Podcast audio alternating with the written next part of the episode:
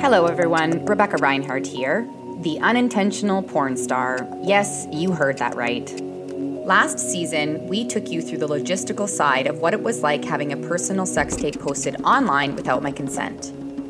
This season, I want to focus on healing. I hope that through my story, I can just inspire you to become the best version of yourself because you are amazing.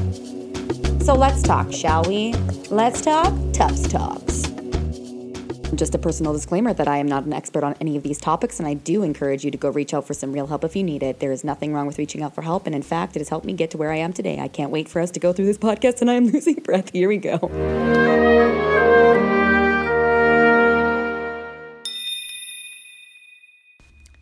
I'm learning how to, you know, take my story, share it, own it, um, honor my wounds and go from survive to thrive and then thrive with it. Like talking and sharing my story is is helping release it from me. It's helping share um, just like real examples with people on you know how something that can seem like semi normal is in fact like something that can be seen and recognized as um, trauma and how society kind of normalizes just being okay with trauma and like almost like normalizes running away from it where it's like trauma doesn't have to be bad. Trauma is actually like helpful. It's here to help us. And i think it's important to recognize and talk about that and um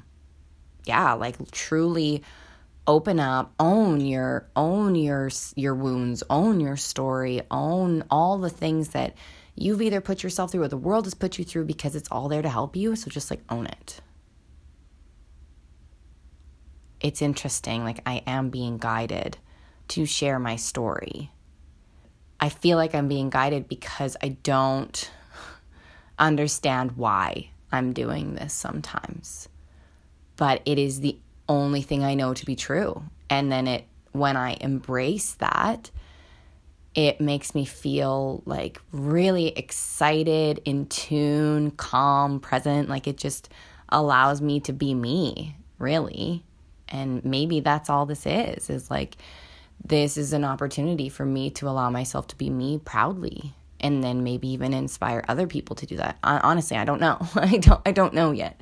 I watched Moana this morning and you know she's like called to the ocean. She was chosen to go into the ocean and help her like tribe basically and help mother earth come back to like you know a healthy place and a loving place. And it's like i so much relate to moana. I also so much relate to like um oh shoot what's her name from frozen? Elsa you know and that there's like a bigger calling. And it's like I also love that they're it's not just about love. Like it's not just about the love story. You know, it's about having a purpose and you know, not to say that like love can't be a part of a story. I would I'm totally down to have a partnership and all the all this love from family and friends. Like I'm down to have all of that love there all the time and also have my purpose and like keep going, you know? So life is very cool. Um and I just think the biggest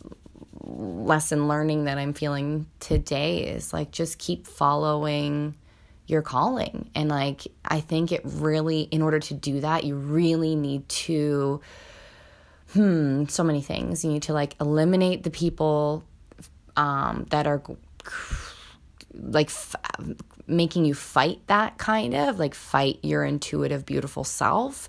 And eliminate, I don't mean like you have to get rid of them forever. Like some people, yes, I'm sure that's the case. But other people is just like maybe more creating space, like create a lot of space whenever you need to, to just like whew, sit with yourself. And, um, and then on your internal level, like when I say sit with yourself, like I'm only really learning what that means. Sometimes I have to take myself into the bath where, you know, I can put my head underwater and have no other noise so I can actually like tune in and feel what's going on and what is being said about these feelings in my body. and it's very uncomfortable. Um, the most or like the time that I do that the most is when I'm feeling extremely anxious and to sit with anxiety instead of trying to like release it out right away without talking to it and acknowledging it, it is like think about it anxiety is like so freaking uncomfortable like to sit with it it means you're sitting with that like en- energy inside you but yeah i'm i'm learning to hear the messages that these feelings and emotions are saying and they always have something to say because they are here to help bring us back to homeostasis, which is our present, juicy, lovely selves. And that's happens, those feelings of like juiciness, presence, all that stuff happens when you're in tune with yourself and truly living congruent with yourself. this is an interesting conversation.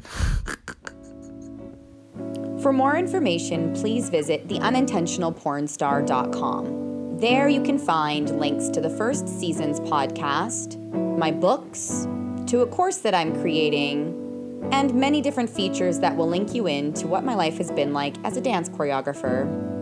Thank you so much for listening. I'm really grateful for our connection together through this podcast. And please remember that if you need some serious help, there are some seriously amazing people ready for you.